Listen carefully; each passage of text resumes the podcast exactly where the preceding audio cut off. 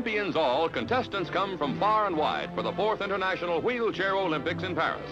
South Africa, Turkey, and the United States are among the countries represented in the sports festival. With sturdy bow and steady eye, the archers take dead aim on the distant target. Championship form and a bullseye. The events include the javelin throw with contestants firing high, wide, and almost out of sight. Most popular of all the sports is basketball, with America and the Netherlands meeting in the championship round. Fans are treated to slick passing and smart shooting. The United States quintet dazzles the Dutch team with its fancy beating. The action is fast and furious as America wins 27 to 11. From champion to champions, Roger Bannister presents the title cup.